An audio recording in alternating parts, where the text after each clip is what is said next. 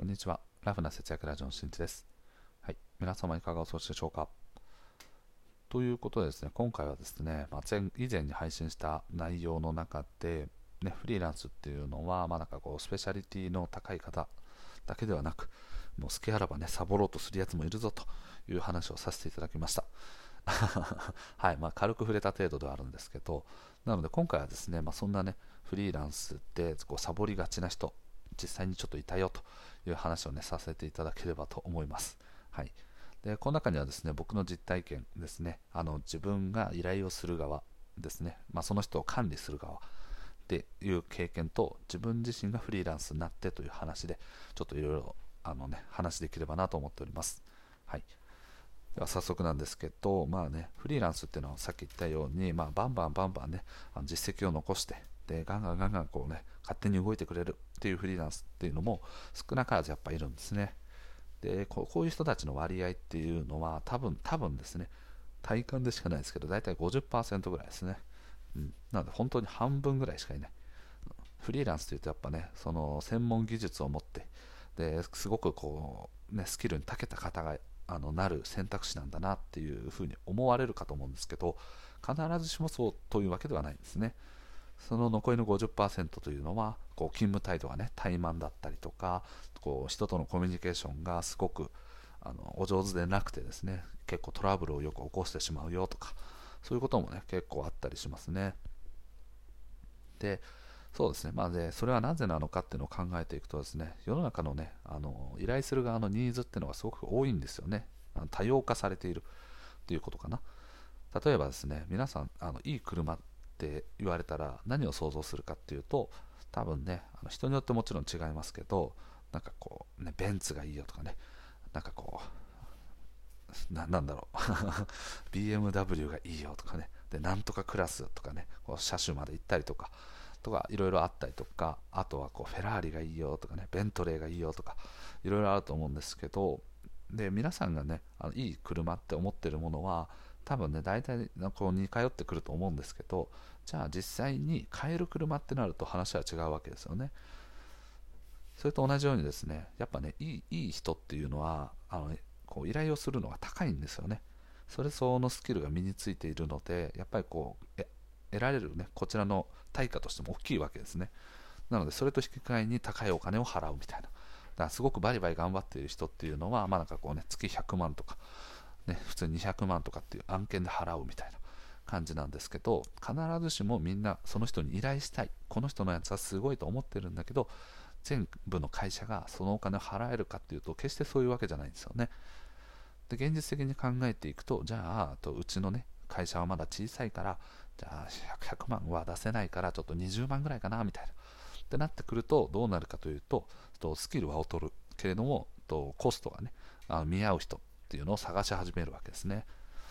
なので、こういうふうにですね、ニーズっていうのはね、すごく幅広いので、やっぱフリーランスにおいても、やっぱ必ずしも高い人が仕事をバンバン取れるかっていうと、そういうわけではなくて、やっぱ各会社のニーズっていうのがあるので、どちらかというと、そのボリュームゾーンとしては、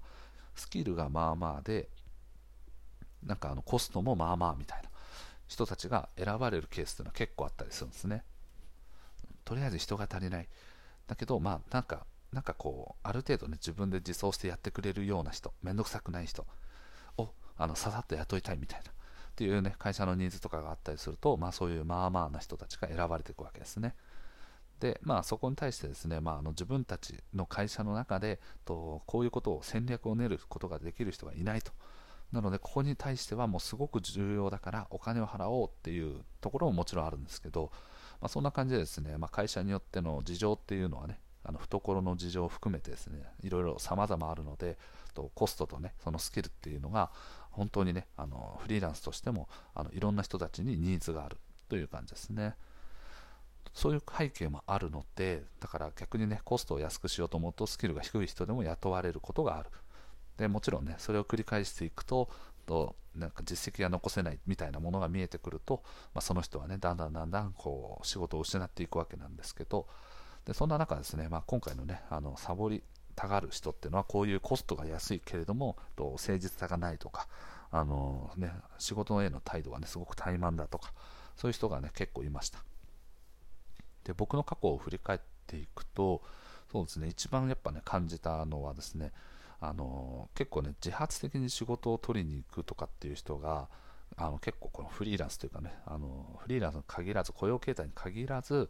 と仕事をできる人の、ね、基本スタンスだと思ってます、はい、何か言われて動く人。それじゃないと動けない人っていうのは結構価値がね低めになってるんじゃないかなと思うんですけど僕がやっていた時はですねディレクター前職でですねディレクターをやっている頃に、えっと、コーディングをしてくれる人ですね。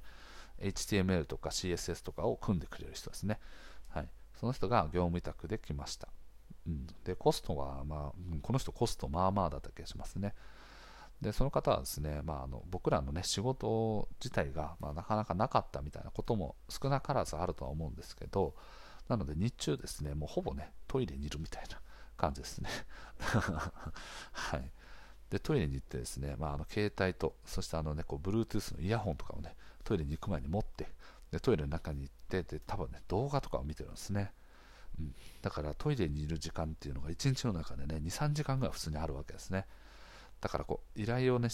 をなんかこうチャットとかで飛ばしてあなんか突発的に来た急いで対応してほしいなみたいな風に思ってもですね席に大体いないみたいな感じなんですね。ででもじゃあねその人たちになぜ僕らは依頼をし続けたかというとそういう突発的な対応をする際にできる人がすぐ近くにいなかったからなんですねなのでまあ猫の手も借りたいぐらいだ人のその人のスキルとかっていうよりかはまあそういうね、あのイレギュラーな対応に対応できるように体制だけ作ってるみたいな感じですね。でそこからまあ定常的な作業みたいな突発的な作業だけではなくてと何か企画をしてそれを形にしていくみたいな依頼が出てきた時もやっぱりそこでねあのこうサボり癖がもう身についてしまったのかね。あそういう各作業についてもちょこう遅れが出てくるみたいな。すいませんちょっと時間間に合いませんでしたみたいな感じでねあのいろいろと言われることがすごく多くなりました。でそれはまああのトイレに行ってるっていうこともそうだしと働いてる最中にねもう居眠りしたりとかねしてるっていうのが明らかにこう見えてる状態ですね。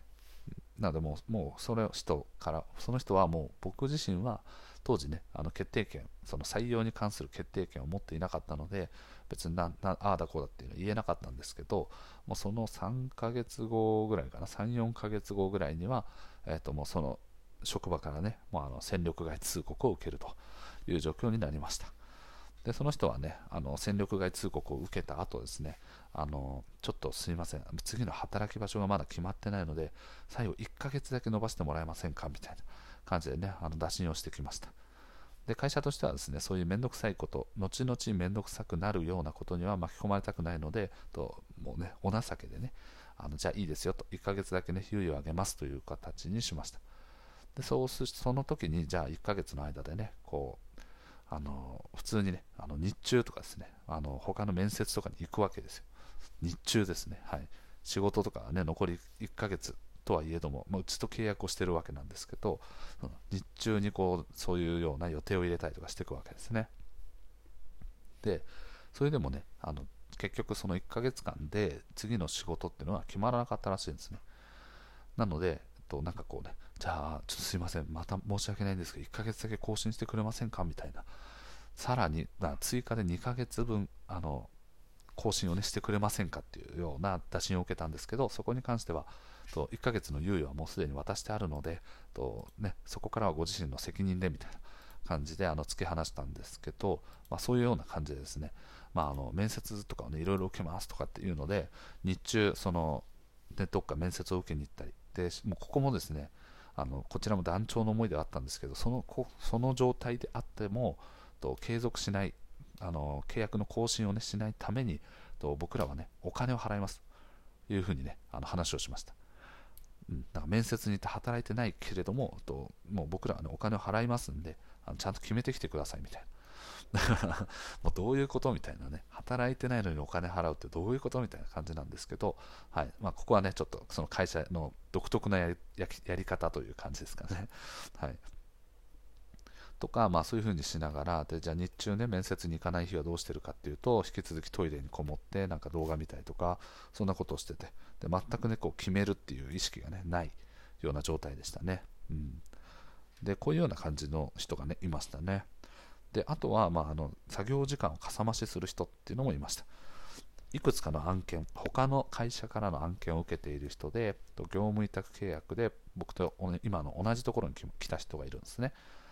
なので月何時間働きますっていう週4日かな？週4日働きますっていう契約をしてるんですけど実はその業務内容業務時間中に別の案件とかの仕事をやっている。で明らかにね今日今日の業務終了しましたみたいな感じで夜中の1時とか夜中の2時ぐらいにねあの報告が飛んできてで、えっと、もう今月、もうあの稼働時間上限超えちゃうんで、あのもう残りあの3日、4日はね、お休みさせていただきますみたいな感じで言ってるんですけど、その内訳としては、多分その今僕のやってる案件に関しては、多分ほとんどやってない。うん、関わってる時間っていうのは、多分1日ね、4、5時間ぐらいしかやってなくて、で残りのその夜中まで何をやってるかっていうと、他の案件をやっているんだけれども、さもうちでやっているかのような見せ方をして、あの稼働時間をかさ増ししてるみたいな感じですね。うん、なので、まあ、これ多分あの契約違反というか違法なんですけど、はい、ただ、その実態を、ね、把握することができない。要はあの実際にじゃあうちで働いているのかどうかっていうのを厳密に測ることができない。それなぜかっていうとリモートワークだからですね。っていう感じで、なんかこうね、あのその人もどれぐらいだったかな、でもまあなんだかんだ言って9ヶ月ぐらい働いて、とそれでさよならみたいな感じでしたね。まあ、その方は、ね、こう人間性がすごく良かったということもあって、まあ、比較的長引いたんじゃないかなという気がしますね。